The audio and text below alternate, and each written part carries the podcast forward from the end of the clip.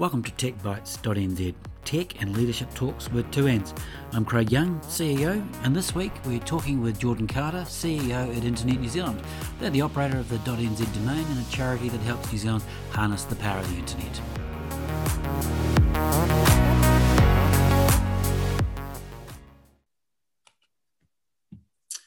Well, kia ora and uh, good afternoon, everyone. Thank you for joining us on our latest tech bytes dot n z chat. Um, where we sit down with digital leaders, influential leaders, and have a chat to them about some of the issues of the day.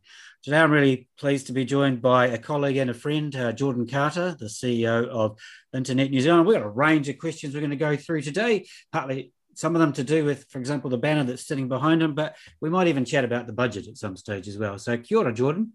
Kia ora, Craig. How are you? Yeah, good, thank you. Um, look, okay. People may have heard of Internet New Zealand, but don't know the link to .nz. Mm-hmm. And the domains in Aotearoa. So do you want to just talk a little bit about how Internet New Zealand works and how how it does that sort of stuff? Sure. Um, I guess I think of us as a social enterprise. Um, we're an organisation that was set up in ninety-five to be the the steward, the kaitiaki of the .nz domain name space. Uh, it's the main operational activity we do, and you know, a bit over half of our you know, half going on two-thirds of our, our expenditures on running the technology and doing the market monitoring to make sure that .nz is um, a fair and usable domain name space for Kiwis. About seven hundred twenty-five thousand domain names registered in the space as well. And so we um, invest the profits from that work into our public good stuff, be that events, policy work, grants and funding, partnerships and so on. Um, and the whole the whole thing is that .nz is a, is a kind of um, important identity for New Zealanders online, um, and we need to be a sort of fully reliable partner in making sure that system is always available, always working, and so on. So that's kind of what we do. We sort of do that important work and invest the proceeds in trying to make the internet better and trying to support internet communities to make best use of it. Um, is that a sort of common model around the globe on how these um, top-tier domain names are managed? It's fairly common, yeah. there's sort of there's that category of community N G Os that were set up back in the nineties when people thought, oh, we don't want governments to do this, and sometimes they thought, oh, we don't want big telcos to do this. So um, the Aussies have got a similar model. The Canadians do too. Um, the Swedes, the Dutch. Um, so there's that there's that model. There are other countries where it's done as part of a government agency. Um, and there is a small number of countries where it's just ended up in the for-profit private sector. Uh, but in countries we usually compare ourselves to, it's a pretty common model. Cool. Now, you've been there quite a while. So can you now talk about yourself? Tell us a little bit about, about about your background and how you ended up in the role you do now. Because I do know you've been involved in um, politics in the past too, haven't you? Well, yeah, well, I, well, political environment, yeah. When I, when I was in the... Um, When I was a student at university, I was uh, very keen to argue about politics with everyone and, and did a bit of candidate stuff um, for the Labour Party way back in the day, fifteen years ago or so. Um, and uh, I got involved with Internet N Z then as a kind of activist, and that was around this obscure issue of how we ran the .nz domain name space. And I, I got kind of captivated by this the internet thing, basically. You know, A D S L was just kind of out the gate. We were getting rid of the horrible dial-up worry noises and having to have a second phone line at home and all that stuff. And I was just intrigued by the impact it was having. And you could see that everything was going to change. And the only question was how fast and in what way. Um, and the reason I'm still here, gosh, that was twenty-one years ago, I think, when I first got involved, um, is because things have kept changing. And our organization has changed a lot, but the internet's impact has changed phenomenally. And if you were, you know, as at a... Um, at an event with you yesterday where we were talking about eight gigabit to the second symmetrical um, connectivity to the home not being far away and four gig already on the market. It's, you know, it's, it's, it's just absolutely transformed what we can do at home, as massively proved by the lockdown experience many people had last year. Uh, and it's changed justice, it's changed the economy system, it's changed healthcare, it's changed education. And so, um, you know, it's still tech, it's still the internet, but um, nothing is really the same as when I first got involved. And so that's kept me in the role. And I worked my way up the ranks at work and um, ended up in the C E O job. So yeah, I kind of, you know, just have been interested in this work and and followed it through um, over a long period of time. Cool. And, and just Can you expand a little bit more about, you know, those experiences as you've come through um, the come through the um, organisation? How's that help prepare you to lead what is? It's not a very big organisation, but it's quite complex in the way that it's set up and and your reach and your impact. So, you want to exp- exp- talk a little bit about that? Yeah, I mean, I guess in in organisational life these days, it's more common that people don't do a long time in one place. So, it is a bit unusual in that sense, and and I guess one of the advantages of it is you ha- you have all the background of where things have come from. So you're, you're not surprised by things internally as often as some people might be. You don't get blindsided by stuff that has happened. Um, so that's a plus. Uh, I guess a minus is that you have less experience of other organizations and the way they do things. But of course, it's just one job among a team of forty plus. So, so I'm not sitting here and making all the decisions by myself as a C E O. Um, and so it's a lovely sort of um, perspective to be able to bring. Um, and kind of what it's taught me, The, the biggest lesson over that long period of time is how important the community around our organization is. None of the work we do would have any impact if it was just us and the people who are on our payroll doing it um, outside that sort of narrow technical service specialization. That broader social impact absolutely relies on kind of motivating and inspiring other people in the work they're doing, learning from them, being really connected across the, the technology and internet communities, um, which have grown more diverse and, and more sprawling as as the internet has become more important. So I guess that so that internal expertise about how the place works has helped, um, and the chance to think about the developments in technology and its impact kind of as they've happened um, has been a really lovely opportunity of that as well. Um, I've been able to sort of see some trajectories and things like connectivity technology and, and the economic impact of it um, over a long time. So yeah, and, and and the complexity, I guess, of our organization is something that we've simplified in the last few years with some structural changes to merge some of our multiple boards and C E Os and so on. So we're trying to make it a bit more of a normal organization on that front. Um, but yeah, it's just that kind of experience and kind of being attentive to what other people and what other organizations do as well. Yeah. Hey, look, I didn't, I, I haven't had a chance to talk to you about this, but, you know, we all learned something about ourselves during COVID, right? Um, mm. You know, lockdown and how we managed it. Did you learn anything in particular around how you led an organization during lockdown? Uh, uh, different things at different periods of it. Um, yeah. At the first was the importance of really speedy, practical decision-making to get into Um, a situation that we could we could manage. So we did a, a three-day work from home trial in early March last year, mm-hmm. and that was massively invaluable because two weeks later we were all doing it compulsorily for weeks. Um, so that was part of it, and actually being more in touch with people, so more contact, more checking in, um, especially with people who were directly reporting to me. Um, and the other thing that we We tried to, we really, you know, it wasn't just a lockdown. It was a lockdown during a global pandemic that was and is killing many, many people, affecting many people's families overseas. Yeah. And right at the start, we had no idea whether it was going to really get loose and take off here as well. So it was massively stressful. And one of the things that we decided to do was say to people, look, you, you're here living in this time and look after yourselves. That is more important than arbitrary deadlines here at work or, you know, really trying to bust a gut.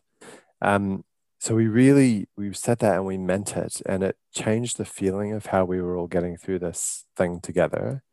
And in, in the way that I guess won't be a surprise to many people, people ended up doing heaps of work. We got lots of stuff down. Um, it didn't lead to people just sort of folding up and, and, and sitting around. And the thing The other thing I learned is that I like Zoom a lot less than I thought I did. and a really, um, a really ambitious effort to be like replicating a meeting schedule and being online for five or six hours a day rapidly had to go by the wayside. There were suddenly yeah. a lot more telephone calls without video yeah. uh, and a lot more one-on-one check-ins and less uh, meeting time because the, the eyes turned pretty square within that first week or two. Yeah. Interesting. I remember that uh, three-day work-at-home test that you did because uh, I people may not know, I share, I actually sit in the Internet New Zealand office in Auckland, and I was the only one there for three days. So it was really quiet, got lots of things done that period. But uh, Uh, look, this, just talking about yourself a, a little bit more, um, one of the, well, actually it's wider than that, but mm. one of the things you've been very publicly involved in, and there's photos of you standing next to the Prime Minister as she speaks, et cetera, is around the Christchurch call um, and the work that's been done since then. And I know there's been, there was a big uh, hooey over the weekend, but can you sort of summarise uh, in your own words what that Christchurch call is and how it's progressing? So the Christchurch call was part of um, New Zealand's response to the terrorist attacks on the Muslim communities in Christchurch. And I just want to sort of note the fact that fifty-one people in Aotearoa died there. Mm. Um, and so part of our response as a society has been to think about how we deal with that kind of extremism in real life. And the Royal Commission looked at that. Um, but there was also the fact that it was live streamed on social media and aimed to weaponize the internet um, to, you know, magnify the harm done to those those families and communities in Christchurch, but also to to take the social media platforms and to use them in a way that's totally against their their terms and conditions. So the Christchurch call was a call, an ask, a request yeah. to say, let's eliminate terrorist and violent extremist content online. Um, and, you know, at a, on, on one hand, that's a laudable goal. On the other hand, complete elimination is, is impossible. But what the call did was set out some commitments from companies, from governments to how that the propagation of spirituality would be reduced. Uh, and it um, had a civil society lens of saying it isn't just governments and companies that know about this. There's lots of expertise and N G Os and academia um, that want to help work on this problem alongside those parties. So I got asked by the government to um, chair that civil society um, side of things as, as a gathering a couple of days before the summit in Paris in twenty nineteen. Um, and, and so the impact of the call has been that there's new crisis protocols in, in place that weren't there before, done by action under the call to make sure that governments and companies can coordinate better. There's been ongoing work around trying to improve our understanding of algorithms and the impact that they have in propagating or not propagating content like this. Because I think the idea is that um, if we can get the situation where when material like this comes online, it doesn't really spread because the algorithms aren't spreading it and it gets taken down as quickly as possible. That's what we want. And we want that on the biggest platforms, you know, the Facebooks, the YouTubes, and so on, because that's where most people are. And so that's where the most harm can get done. It isn't about trying to fix all the dark corners of the internet per se. It's about sort of trying to get this out of the mainstream lens. And it seems like it's had an impact. You know, the, that companies had never committed to that before. Um, and there is less of this material around. So the success of the call is actually in what people don't see and don't notice, which is videos like this popping up mm. on their feeds. And the other thing that was really great about it was that it showed a bit of an understanding by New Zealand. You can't just like pass a random law and fix these problems. It was really disappointing that that happened in Australia. It was just some kind of punitive penalty-based rush to legislation. Of course, they were a couple of weeks out from a general election, so I don't doubt that that influenced what the Morrison government did on that front. But we took the sort of slightly less um, uh, politically easy road to say, actually, you know, persuading the companies and getting other governments on board and having a more mature discussion about saying, this is a hard problem, let's try and solve it together, is the approach that was taken. So the summit that was just, there was a three and a half hour yeah. Zoom meeting on, um, or, or what was it, Microsoft Teams or something on um, Saturday morning. And that was quite good. It set out some new work plans for the coming year on this algorithm problem, um, on actually how you build this community of interest between companies, countries, and um, and N G Os on how to progress the work of the call. Um, and a couple of, you know, there's, I think there's more on the crisis protocol. I haven't got the list on my hand, but mm. it's an interesting little experiment. It isn't going to be like the silver bullet that fixes the internet, but it's about New Zealand taking um, a new and interesting role in internet policy, which we've been really pleased to see, and um, following through on it to really make a bit of a difference. And we've seen a bit of momentum with it just in the last couple of weeks with a number of countries joining, mm. including the U S A. So that's um, I thought that was really good, yeah. yeah. Because so, so many of the big companies are based there, right?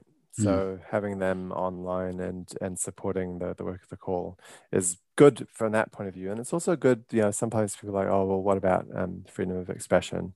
And because of the American legal system, you know that that'll be a... Um, a constraint on them. So the, the chances of any overreach under this initiative are pretty low, which I'm I'm pleased yeah. about as well.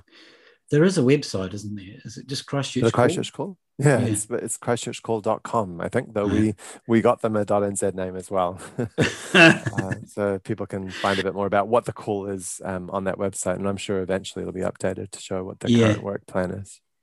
Hey, look, it's a really interesting um, project that you're involved with, because, you know, how it fits with Internet New Zealand and its position over the years. But let's talk more about that, that issue around um, privacy, the impact of the internet, and uh, the stuff that you're talking about in the Christchurch call. Should we still be using words like, you know, an open and unfettered internet or world online?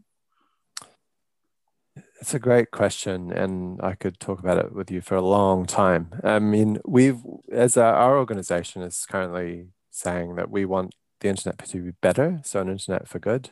And that's about the way the technology works and the regulatory and various policy settings and so on. Uh, and we want the internet to be for everyone. So uh, really working on digital equity and digital inclusion. And I'm sure we'll talk about that stuff later, but mm. um, privacy is absolutely integral to this. And we, after what happened in Christchurch, um, we used to talk about openness a lot. And openness is a kind of abiding underlying condition of what makes the internet um, work. You know, it's a, it's a network of networks. It's people interconnecting and voluntarily agreeing to share traffic. Um, they just implement the protocols and standards that anyone can get hold of online, and they can, they can join this huge fabric of information and communication. Uh, and I think what's happened over the last ten years or twenty years, like back in the day, the original technologists were like, leave us alone, governments, nothing to see here, you have no role. Uh, and people have grown up a bit from that. You know, the internet, um, the bad things that happen on the internet are a reflection of society and the bad things that happen more broadly. And so are the good things. And there's way more good than bad online, just like there is offline. Um, but the privacy thing is interesting. I don't know if this is the angle you're going for, because yeah, sorry, of the amount of, okay, the amount of the amount of data that we're all prepared to share now, right? Yeah, yeah. Um, and various, you know, you can debate how knowledgeable people are about what they're trading away for these free services that they get from all sorts of providers. Um, you can have a dialogue about the need to implement encryption more broadly within the fabric of the internet so that data traveling over it is less open to prying eyes. Um, you can sort of start talking about consumer data rights, which Australia um, in particular has been doing a bit of a look at recently. Say, well, you know, if I want to leave social platform A and go to social platform B, I should be able to easily export my data and take it with me. So there's all sorts of um, layers there, but we want to keep that sort of fundamental aspect of the internet that says, I've got a great idea. I want to invent this new web service, or, you know, I want to start the next zero or whatever. That should stay open. So that, that level of openness where you don't have to get someone's permission or fill out a form to start offering new services online. Yeah, absolutely. But, you know, changing laws and regulations so that um, organizations with masses of wealth and power online are held to account. Yeah, that has to happen as well. Yeah. Yeah. And of course, if you want people to um, start and use their ideas, et cetera, you'd be encouraging them to get a .nz domain name, wouldn't you? We would, yeah. It's, yeah. Bit, it's well trusted, and it's um, a good part of being a Kiwi online. Yeah, I think so too. Um, look, we, we were talking yesterday about the budget and just going through it and trying to figure out what the money was going to. And um, but both of our organisations uh, are committed to shrinking the digital divide, and that's what we were looking for yesterday. You know, and improving involvement of Uh, Māori, Pasifika, um, socioeconomic areas, et cetera, and the digital opportunities. So um, Internet New Zealand's taking quite a strong lead in that. Uh, you know, what are some of the initiatives that you and your organisation are getting underway when it comes to that divide or inclusion? I think um, we've, we've been, we started talking about digital divides, and we moved to um, digital inclusion. And the kind of way we're thinking about it at the moment is digital equity. It's where everyone has the, the chance to participate in the online world that we're all building. Um, and we we realized, you know, that we can't, we can't achieve that by ourselves. The telcos yeah. can't do that. The government, it needs to be a broader dialogue. So we've been working with a bunch of um, other organizations to pull together something called the Digital Equity Coalition Aotearoa. Um, and it's not accidentally it's comes Deca. out as DECA when you yeah. do it, which will remind a few few listeners of the eighties department store. Um, but uh, people can find a bit of info about that, I think, at digital equity dot N Z um, online. And that's basically trying to build a coalition of practice and knowledge to um, put more pressure on the key players that could really help solve this problem. Because, you know, we all, again, coming back to last year, you couldn't have had a more vivid example of how important it is for people to be able to be online, um, to know what they're doing online, to keep themselves safe and make productive use out of, of what is online, not just entertainment. Um, as as like a, an ever more important part of modern society. If you can't go on, like imagine if the internet mm. stopped for a week. Yeah. You just need to really imagine that with smartphones and, and computers to go, oh God, like this is a problem. And there are some people in our society who are locked out of that. And it's because it's foundational to modern life. It's foundational to people's well-being. I was pretty disappointed that there wasn't any action on this yeah. um, from the government in this year's budget. Lots of other initiatives and lots of money spent on some good stuff. But um, this one is a weird one because it wouldn't take all that much uh, investment to really make a difference here, but the money isn't flowing. And so part of the point of the coalition is to really make the case and really get the evidence together so that it's a, it's a no-brainer for action. And I guess the target then is next year's um, next year's government budget, because this saves money for public services. You know, if people can get online to do um, to do schooling when there's a, a an issue of health like we've had, if there's um, the ability to get jobs online, if you can deliver public services reliably online, um, there's massive wins for government just as a practical thing, as well as all of the other good things that can come from people's lives when they can make use of this tech. So we really want to see that. Um, yeah. Besides that, we've got a couple of like direct things that we're doing. We've got um, our community funding program, which is a million dollars a year at the moment, um, has got a big focus on digital equity. And we've also been working with um, you know, part of this, this dialogue around, well, is the money you're spending effective? Not just us, but also government needs that answer, like whether yeah. digital equity investment is worth it. So we've been doing some work about impact measurement and how you can um, make tools available that help people like D I A, Department of Internal Affairs, and other philanthropic organizations really measure and improve the impact of, of the work that they're doing. So that's just a, that's kind of the stuff we're doing, and obviously being a voice for it. You know, it isn't enough to just say, oh, well, we've built ultrafast broadband, we've got some rural broadband initiatives, go for your life, people, the job's done. The job yeah. isn't done. No, it's um, not. And there's heaps of work to do.